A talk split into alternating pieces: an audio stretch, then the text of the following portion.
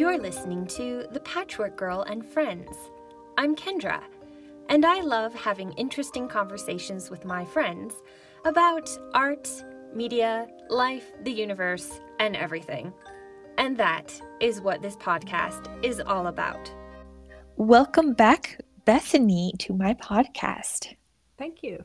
I'm just going to turn this over to you. I asked you what you wanted to do, and you knew exactly what movie, and tell us all about it.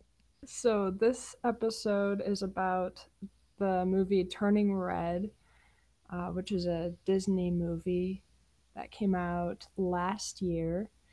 Um, and watching it was almost therapeutic to me, actually. um, it's about a girl who's thir- who's just turned 13 in 2002 and she finds out that she turns into a giant red panda whenever she feels strong emotions. And this is sort of like a family blessing that has been passed down but it ends up kind of turning into a curse for everyone. And uh, it's it's only the women in the family i should say it ends up being more like a curse because you don't really want to turn into this angry red panda whenever you feel a strong emotion. Um, so she kind of is learning how to deal with that, and it's a good way of showing just kind of how it can be difficult to be a teenager, specifically as a girl, and just like your relationship with your mom and how that can sort of change and your whole life kind of is developing through being a teenager. And it's interesting too because her she's Chinese Canadian. I don't know at what point her family immigrated to Canada, but they live there now, but there's still strong Chinese roots. So that's kind of an interesting part of it too. So I don't know as much about that. I am European American.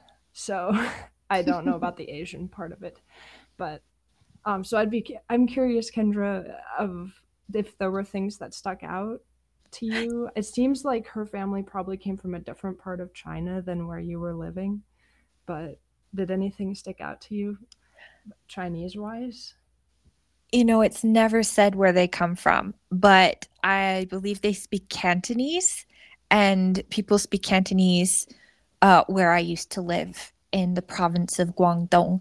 So Cantonese is spoken in the Guangdong province, it's spoken in Hong Kong, and, you know, mostly there. I'm sure there might be some migrant people who, you know, continue to keep that language in different parts of China. But uh, I really like the part where her dad makes food because he was making Cantonese food and it looked so good. I wanted to eat it.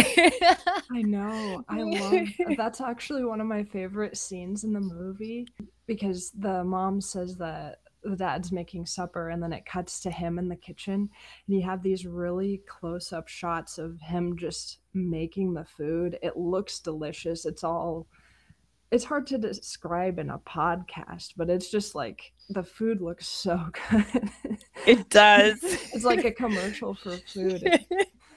and oh, it's man. it's a funny thing in this movie because it it kind of doesn't have anything to do with the plot, but her dad's making food and the entire movie just slows down and focuses on him making this amazing food, which that feels Chinese to me. Food and like connections to family around food are pretty important from my experience. I am not Chinese, um, but I did live in Guangdong for a couple years. And so, yeah, I like the food. I, I also, again, I cannot speak from personal experience, but when the main girl, her name is May, when May's aunties come that made me laugh because there's just this this Chinese auntie vibe where they're stylish, they are very caring but kind of overbearing and they'll tell you that like you're eating too much, but also you need to gain more weight in the same breath.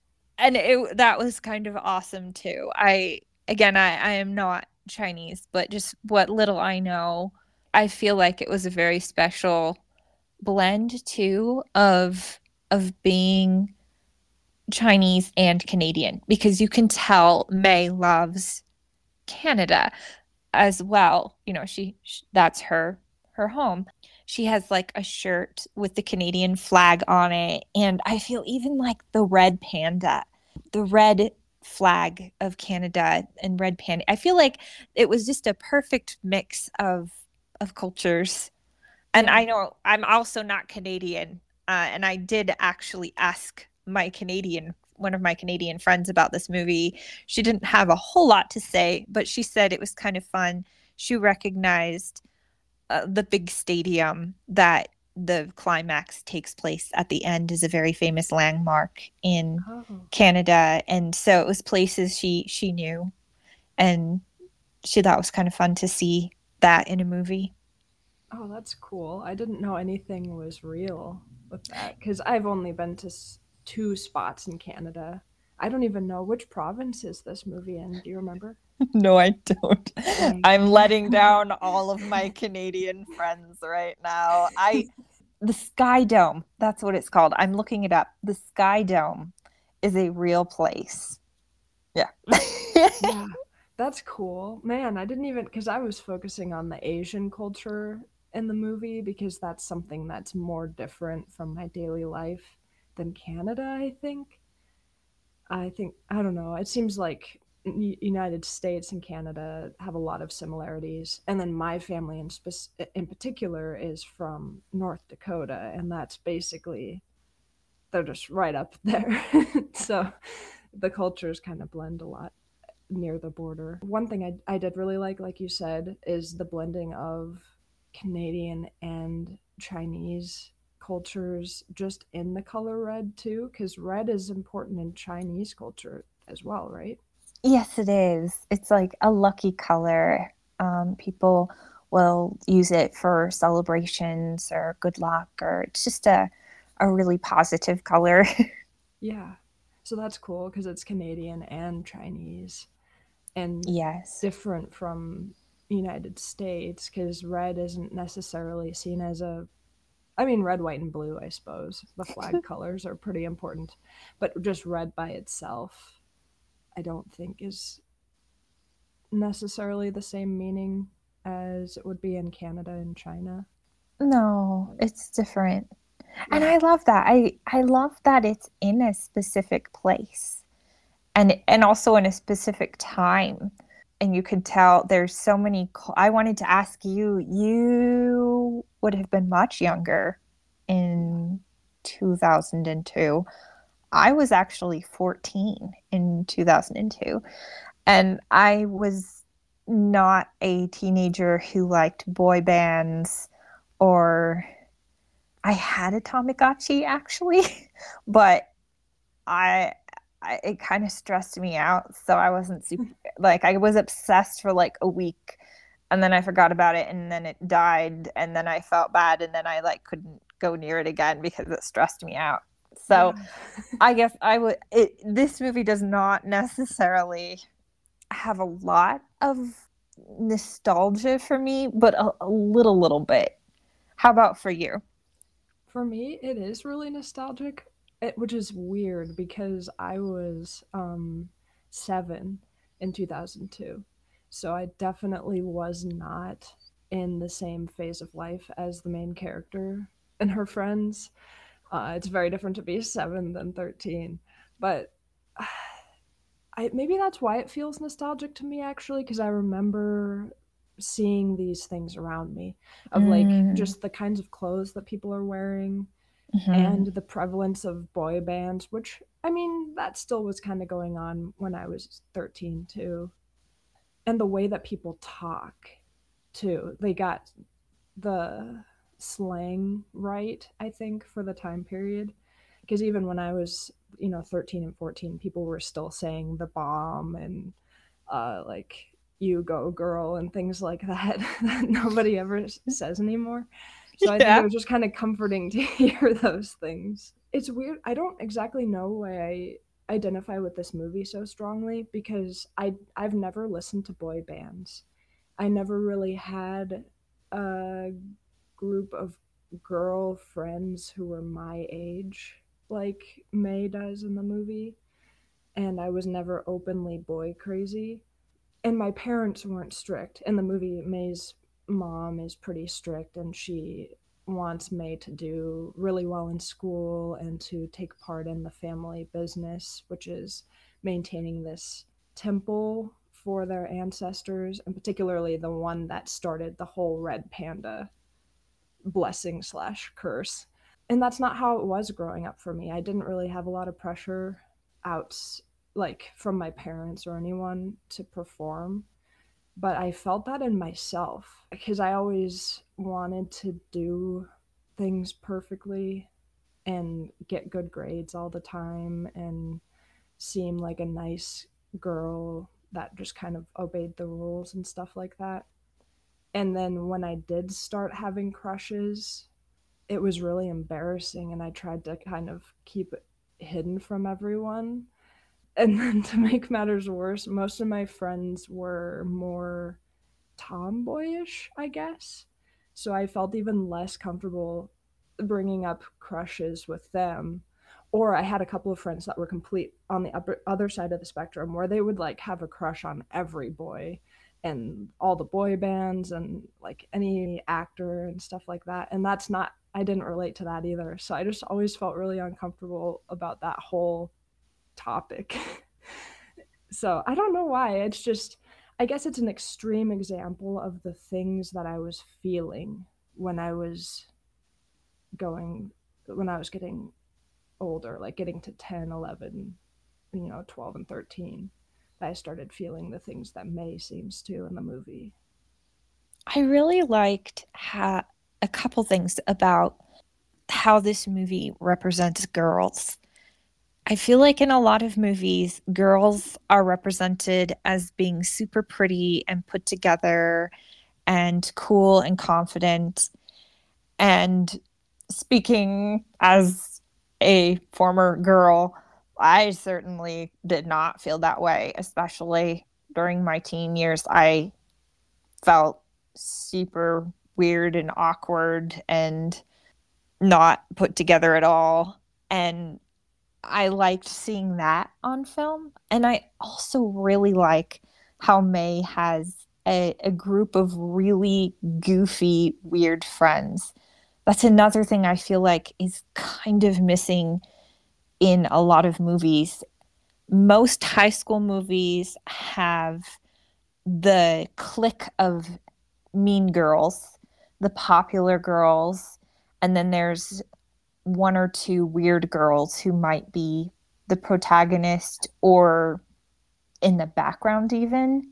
And these girls are how many? There's like four of them. Mm-hmm. they're they don't really fit into any category and they don't go up against like the popular kids. You get the idea that the school is just full of these kinds of girls that are kind of wacky kind of weird and they have friends and do weird things together and I liked seeing that. Yeah, because that I think the way they show friendship in this movie is more realistic than any other movie I've seen for 13-year-old girls. Yes. You get the sense there's one girl in their school that seems to kind of be a trendsetter like May and her friends start selling pictures with so she'll turn into the red panda and then they'll sell a picture you can take a picture with the red panda and have that and then they have different red panda merch. Um, they're trying to raise money for being able to go to a concert. So this one girl gets some merch and then when the other kids see her with that then they kind of follow suit and want to get the merch too. But it's never really dwelt on and it's especially not like she's not somebody that May and her friends are fighting against or anything. I mean, I didn't go to public school, but I my friends did, and I never really had that weird movie dynamic where there are the popular kids and then everyone who's not popular kind of hates them. You know, like me and my friends just didn't really care. We would do our own thing. I didn't go to public school either, so I don't know. but in in our weird little homeschool group, we were all just weird and friends together, I think. The other part of it is too, I mean there were cliques in school, but not everyone who was in a clique was like a carbon copy of each other. Mm. So I like that mm-hmm. about that May's friend group too, because there's one girl who reads like a Twilight like a book that's similar to Twilight, and she's kind of into sort of goth stuff. And then there's another girl who's a bit more like tomboyish, and then there's a girl who um, speaks Korean, so I'm assuming she's Korean, and she is uh, kind of like a weird mixture because she dresses really girly, but she also likes punching people. So she's she just seems like an anime character to me. Yeah, so there's all that, and then May, she does really well in school, but she's not portrayed as just a really nerdy person who doesn't know how to socially interact with people either. She's just a person. So, yeah, yeah, I just I like how the relationship uh, are, relationships are portrayed, and I also like how May's relationship with her dad is portrayed too, because he's a pretty soft so, soft spoken person there's one point in the movie where May's really feeling down and he seems like he just kind of knows just what to say to help her feel better and he's really wise. So that's really cool to see too. I'm curious. You have a daughter and of course you have a mom. So being in between those two things, how do you feel about the mom daughter relationship stuff in this movie? That's a funny part too because in in the movie i alternate between identifying with may of you know i've had those feelings when i was 13 or so and then identifying with her mom. Even though my daughter's only four there's i still have times where i feel like I, i'm turning into a giant red panda. You know there's one part where May decides that she wants to. Uh, let me back up. There's a way that you can get rid of the red panda spirit and just like lock it into an object, and then you don't have to worry about randomly turning into a red panda again. You just you're just done with it. And May decides that she doesn't want to do that the ceremony for that. She wants to be able to still turn into the red panda. So she runs away. She goes to her friends who are at a concert and her mom is infuri- infuriated that she is one not going to, to do the ceremony and two that she's just running away to go to this concert. So she her necklace that has her panda spirit in it shatters and she turns into this just giant red panda. It's like bigger than the buildings. And just that part always just cracks me up because I just know when even Alice at four, she'll do things that remind me of myself. And I know in the moment that this is something I would do. And that makes me even more furious because it's like having, I have to deal with this with myself. And now I have a daughter who's doing the same thing. it can be a little bit hard to control your emotions then. Um, so I'm glad that I don't, I can't actually turn into a red panda. so that part's pretty interesting. But then on the flip side, a lot of the dynamics in the movie are really different than my real life. Like my mom is not overbearing or strict like the grandma is in this movie. So that's just completely different. She never really tells me what to do anymore. So and now it's time for random recommendations. Um, so, my random recommendation for this episode is to read The Hound of the Baskervilles by Sir Arthur, Arthur Conan Doyle. I had never read a Sherlock Holmes book before, and I got this book. It used to be my grandma's, and I thought, well, yeah, that seems like it'll be pretty interesting and man, I got through it in, in two days, which it's not a very long book. That it's in the old days when I had time, I would have been able to get through it in one day. But it's a good mystery, and I know this book has been around for a really long time, so you've probably had other people recommend it to you. But man, it was really enjoyable, so I recommend it. Hello, friends. This is the part of the show where Kendra gives a recommendation, and I would like to recommend Coy Ink Studio. I did a podcast with my friend Amanda, who runs Koi Ink. She's an artist, a teacher, and she has a lot of cool things to share. If you are interested in art, specifically local art for Longmont, Colorado, you should check out some of her products. She has beautiful illustrations and watercolor paintings.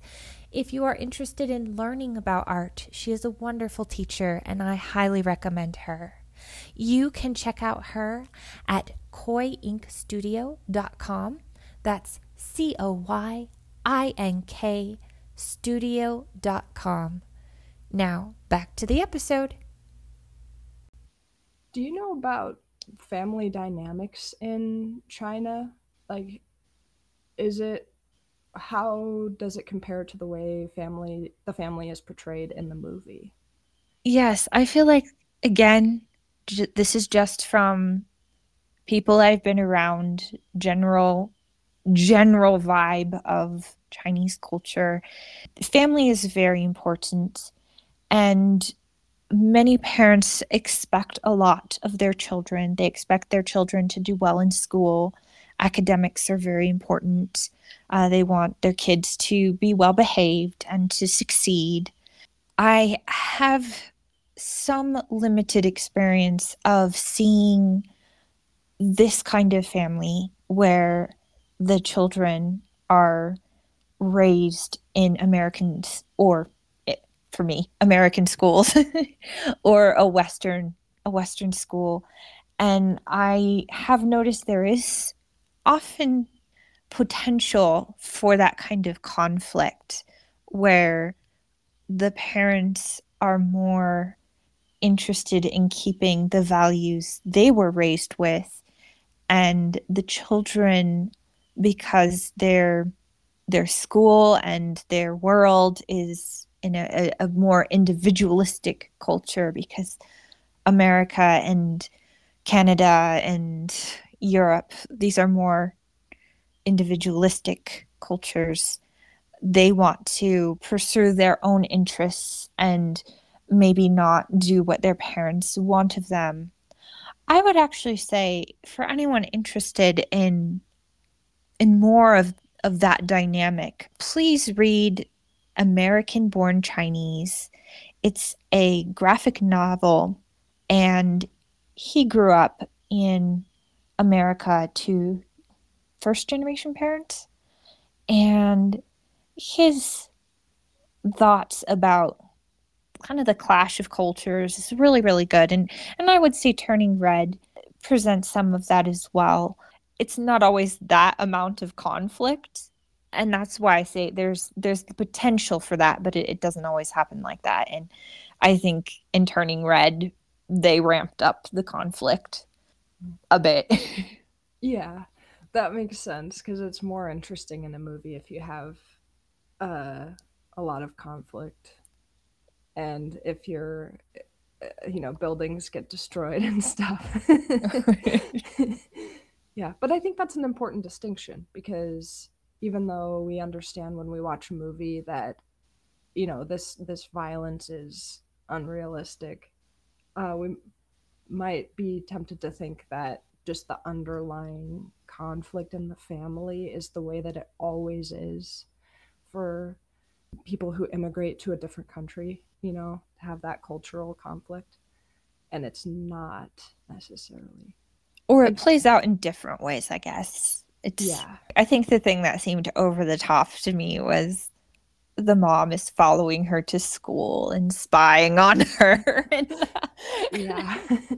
or um, she finds some drawings that May did of her and this uh, convenience store clerk that she and her friends all have a have crushes on, and then she like takes May to the convenience store and confronts the clerk, saying that he's been like bothering her daughter and, and inspiring these horrible images and stuff. but that's really that's, that's across the line. The awkwardness of being a teenager ramped up to a thousand because I think we've all feared that, but oh, thank God, at least that never happened to me. no, I could see that happening in certain families, but man, even that'd be a stretch. Well, and it's funny too because I had a really good childhood. My parents were good parents and they weren't too strict, but they weren't too lenient, you know, where I felt like I didn't have boundaries. Um, but if I was in May's situation and I wanted to go to this concert for for the boy band and I, you know, if I wanted to dye my hair, which she doesn't in the movie, but just anything like that, my mom would have said, "Yeah, let's let's go do it." I mean, for the concert, I probably would have had to pay for it myself. But it's so funny that even though I knew my parents would be supportive of things I was interested in as long as they were appropriate, I still just I felt so uncomfortable with myself and like how I was interested in things different than I was when I was a kid. Mm-hmm. Yeah, that whole dynamic was just rough for me, man.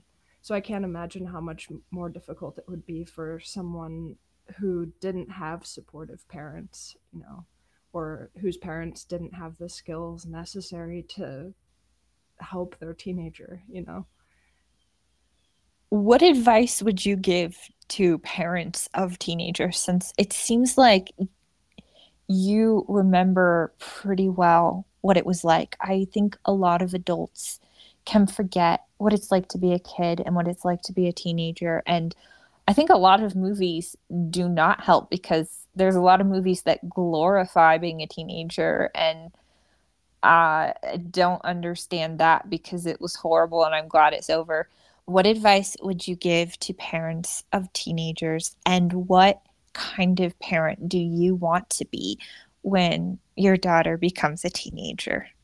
And I get it on tape so I can hold you to it. I gotta think about this before I just let the words tumble out of my mouth. Regarding advice for teenagers, I have thoughts, but I have to temper that with the fact that I don't have a teen- teenager yet. But I do have a toddler I guess she's not a toddler anymore. She's four. I guess I think I'm in denial. Man, she hasn't been a toddler for a year. Um, but I've had a toddler before, I should say.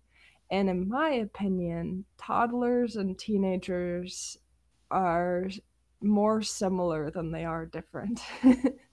so they require the same amount of patience. I think what I've seen before at least hearing from teenagers, I, I used to work in a youth group, so I talked to a lot of teenagers. It seemed like parents didn't take time with them anymore.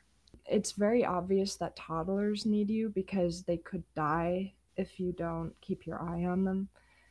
Um, and teenagers seem like they're okay. You know, they have a lot of good good hand-eye coordination and all that they really need like the same level of patience and they still need parents to take care of them not the way that a toddler does but just to care about like how their how their life is going and the things that they're interested in without belittling the things that they're interested in. And i think that just that's a really good first step. And since i was homeschooled i didn't really face the same kinds of difficulties that a public school teenager probably would. So I can't really speak for a teenager that's going through, you know, really, really difficult things. But and just for all of them, I think patience is a big a big thing and just really caring and still trying to do things with them. So I hope when Alice, my daughter, is a teenager, that we still have the sort of relationship that we still want to do things together and that if she does get herself into trouble that she knows she can tell me you know and that there might still be consequences for it but that I can help her figure out what to do next. Even even when people make mistakes it's they can still move on from that and it's really nice to hear from an adult that you don't have to just be a slave to the mistakes that you've made and think about them all the time and things like that. It's really good to hear from an adult that you can move forward and you can still have mercy and forgiveness even if you make mistakes. So, yeah, that's that's the kind of parent I hope I am. I like that. That sounds like a great parent. I had another random thought. This is a completely different topic than what we were just talking about. but another thing that I really like about this movie is the visual comedy. Um, for example, there's one scene when there's some characters running across a hall and there's a kid with a trombone who gets knocked over and it does the oh sound when he falls over and man I, that just that just gets me every time because it's just a classic sound effect but to have mm-hmm. an actual physical trombone there is just great i think we've already mentioned neither of us really got into boy bands but i absolutely love all the scenes about the boy bands. There's a scene where I think they see a commercial for the concert, and the boy bands are saying generic things like, you know, for you, baby, uh, my girl, you're so special. And there's all these hearts floating around them because the girls think they're so cute. And then when they are at the concert, the songs and uh, I would actually recommend listening to the songs in the credits because the the lyrics are extremely funny. They they sound like early 2000s pop songs, mm-hmm. but the lyrics are really cheesy and there's this one about I'm driving around so I can sit in front of your house for hours and hours and play sad songs. It's it made me laugh so much. I also like the part when I can't remember what's happening in the scene, but the girls are talking about the members of the band that they really like. And so there's three that are their favorite, and they're saying, like, yeah, this one knows how to play basketball, and this one speaks French. And then they get to the last two, and they're like, um, and these ones they're really cool too. they just kind of forget about the other two. And I think that's funny because, in my understanding, in boy bands, there's always like one or two of them that no one really likes as much. And of course, we could speak to that more if we actually were into boy bands. I know, yeah. I mean, I have, I like the NSYNC version of uh, Trashin' the Camp from Tarzan. Oh, um, that one's pretty good. And I know I there's a Backstreet Boys song that I like. Now I can't think of what it is. But yeah, so there's a couple that I listen to.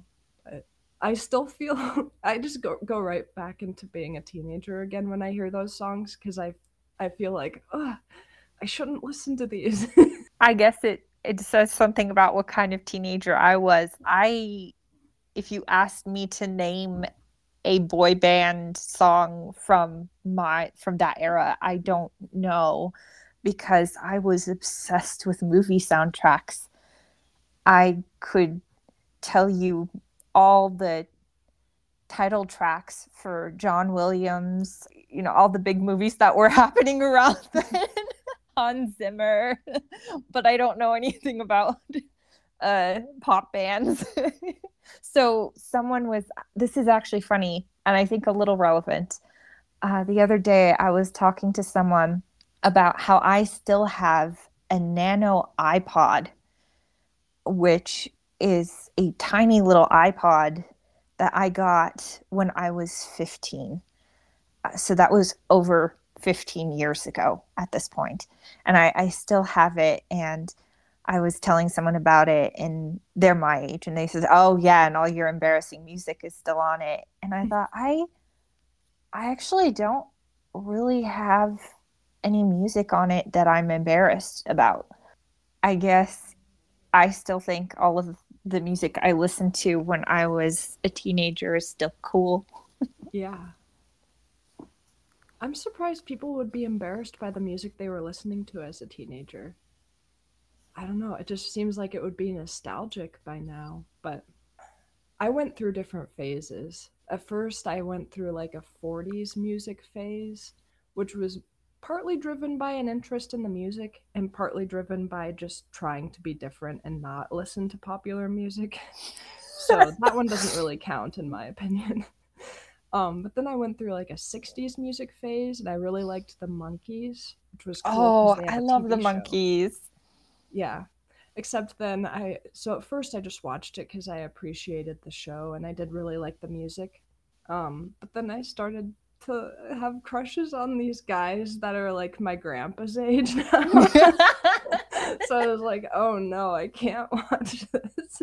so that's a weird because they're a boy band, I guess technically. Yeah, they were one of the Beatles and the Monkees. Those were the bands that made boy bands popular, you know. I have a Monkees t-shirt that I'm so proud of. I actually got it from going to a Monkees concert when they had a reunion.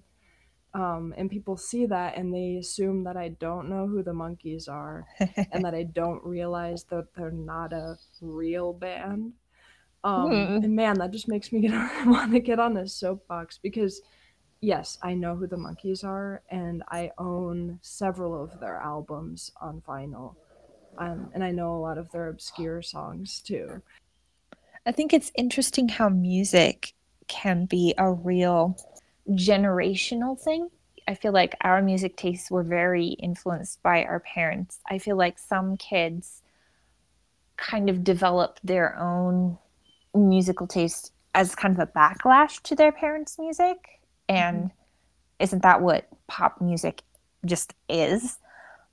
But again, I I never like the most edgy thing I ever listened to was Two Steps from Hell, uh, Uh, which is also instrumental. They use it for movie trailers, but it had the word hell in it. So I am not a mother, but I do have some very lovely teenagers that have been in my life and I care a lot for. And several of them have shared music with me. And I'm thinking of one guy in particular. I was kind of shocked when he started sharing his music with me, and it was some that I knew and some that I didn't. And I loved it. So I started sharing some music with him. And uh, he he at least put up with it. He there's a couple songs that he really liked. And I think that's kind of funny. I never thought that I would really enjoy getting music recommendations from a 14 year old. You know, I feel like in Turning Red, pulling this back together for Turning Red, there's something to be said in conflict between generations of trying to understand and engage with something you might not be comfortable with. And in in turning red, it's I feel like it could be a little bit preachy towards parents, but also parents have all the power in parent child relationships. So it just might be a good reminder for parents to you know, maybe listen to your 14 year old's music. You might like some of it, and at least you will, if, if they choose to share it with you, and and for children just to remember that your your parents were born in a very different time watching this movie did make me feel a little bit old simply because technology has changed so much within my lifetime. When i was quite young i was listening to records. And i know records are back but this was like the original records. And then there were CDs and then you know I was 15 and we had MP3s and iPods. And now you don't even need a specific device for music. It's on your phone it's changed so so much. And turning red is like this little time capsule of oh yeah i remember when tamagotchis were super popular and they had pixels that were like a centimeter big. You know they were huge in black and white. Yeah. and we thought it was the coolest thing ever. And when you didn't have access to the entire internet on your phone you could just call people at first, but then you could text them. I kind of miss that, actually. I wish I didn't have so much access on my phone to just everything. It's really changed how the world is. And mm-hmm. I actually feel for teenagers, it's a lot more confusing because you, you have everything at your fingertips. We didn't mm-hmm. have everything, and it was still hard. yeah any closing thoughts on we bunny trailed a lot, but it was a fun bunny trail. Any closing thoughts on turning red? Uh, well, I'm I'm glad they made it. It was kind of therapeutic to watch it, and then I watched it with my mom too, and it kind of helped me to explain some of how I felt when I was a teenager because mm. I never mm. I never talked to her about a lot of how I was feeling. Mm-hmm. Although I'm mm-hmm. sure to a point she could probably tell and or guess because it seems to be it seems to be something that a lot of teenagers feel. But it was nice. It was nice for opening a conversation and helping me kind of close off part of me that I didn't know needed to be, you know, have a bookend. so it was nice. I'm so glad. I feel like that is art at its best and that it speaks to us and maybe gives words to things we don't have the words for. Mm-hmm. I'm so glad. Thank you for bringing up this very unique, interesting movie. Has a lot of interesting uh, emotions attached to it for me. yeah. Thank you so much for listening to The Patchwork Girl and Friends. I hope you've enjoyed the episode.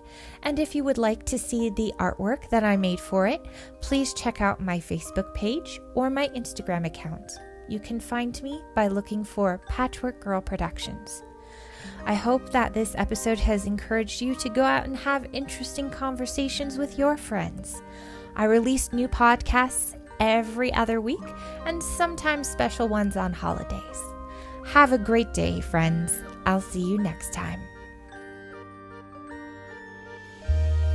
I guess we're good. We're good. I paused because I was like, man, I don't know if I should say anything, but I couldn't think of anything. That's okay. Say, so it'll just be a hard stop there. Boom. That's okay.